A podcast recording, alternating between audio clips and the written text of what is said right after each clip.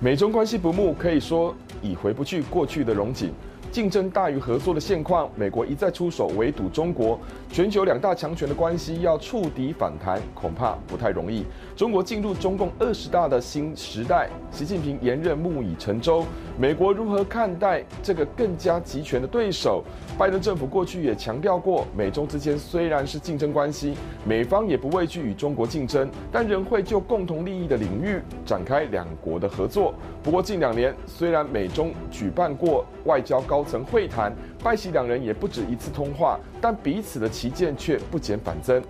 今天的国际新闻评论要来谈谈，二零二二年已接近尾声，美中两国内部也都将进入新的局势。美国期中选举以及中共开启二十大，美国如何看待习近平持续领导下的中国？而外界相当关注两国元首何时会面对面会晤，拜习会最快举办的时机点会在何时？倘若拜习会举办，这会对美中关系带来什么影响呢？美国国务卿布林肯近期在一场公开场合中表示，中共总书记习近平正在为历史性的第三任期做准备。进入中共二十大的中国政治发展，在习近平的领导下，将会走向更激进的路线。布林肯认为，习近平掌控下的中共二十大，对内会更加压迫，对外也会更加激进。这是跟过去有所不同的中国，对美国的利益和价值将带来挑战。言下之意，美国并不期待习近平会进行政治改革，反而他的言任会让中国更走向集权。中国在民主、自由、人权的价值上，以及经济、安全等事务上，依旧是站在美国的对立面。今年九月下旬，布林肯曾表示，对于中国军事威胁的担忧，他认为如果台湾半导体遭到破坏，将会对全球经济带来毁灭性的影响。时隔不到一个月，布林肯又再度提及台湾半导体的重要性。他指出，台湾生产晶片若被中断，全球将会因此面临经济危机。布林肯要强调的是，中国武力胁迫对区域和平带来的影响，甚至冲击全球经济稳定。换言之，中国采取破坏现状、制造局势紧张的军事动作，不但受到世界各国高度关注，更是美国一再强调台海和平稳定的主要原因。事实上，美国的两岸政策原则并没有改变，拜登政府也秉持着《台湾关系法》三个公报及六项保证的基本立场。对外一再强调一个中国政策并未改变，不过布林肯这次谈话中特别强调一中政策的核心是和平解决歧见，甚至明言指出中国很有可能以武力的方式来实现两岸统一。如果中国对台湾发动军事攻击，这完全抵触了美国对于一中政策的基本认知，而且美国会履行支持台湾自我防卫的承诺。显然，美中在台海敏感议题的立场是冲突且矛盾，难以化解。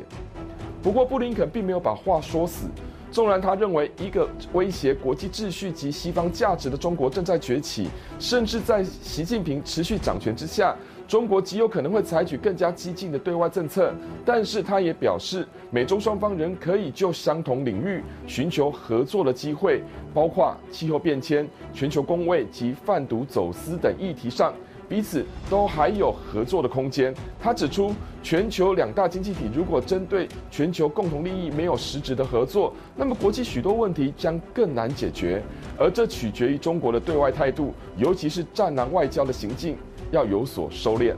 问题是，这有可能吗？美中要合作，恐怕还得端看整体形势的发展。本质就是竞争的美中关系，双方所涉及的冲突及矛盾，并不局限在亚太地区。过去近十年，中国推动“一带一路”倡议，将影响力跨越至欧美地区，甚至还踏进美国的后花园——中南美国家。不仅如此，中国近期有意将势力伸进南太平洋岛国，意图突破美国第一岛链的围堵战略。此外，美国对于中国的提防动作越来越多，拜登政府积极在科技领域封锁中国，显然双方互信不足，要扭转关系相当困难。值得留意的是，布林肯透露了拜登将与习近平见面的消息，且时间及地点会是在今年十一月中旬在印尼举办的集团体峰会。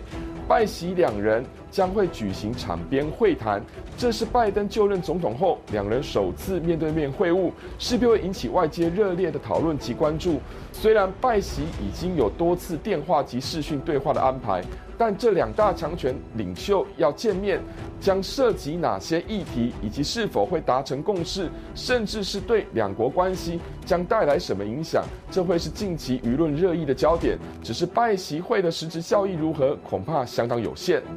持平而论，美中关系很难有转圜的机会。纵然在部分议题上采取相同的立场，但是竞争大于合作的态势，往往冲突会让合作的进展相当缓慢，甚至停滞。更不用说两大强权谈判过程相当复杂且冗长，不同议题之间相互影响。会让原本的合作磋商不进则退，尤其是这些所谓的共同利益项目，两大国可能会在国际社会中各吹各的调，要形成共识，进而携手合作，不是那么容易。至于可能在十一月中旬登场的拜习会，恐怕依旧是各说各话的场面，难以达成实质合作的共识。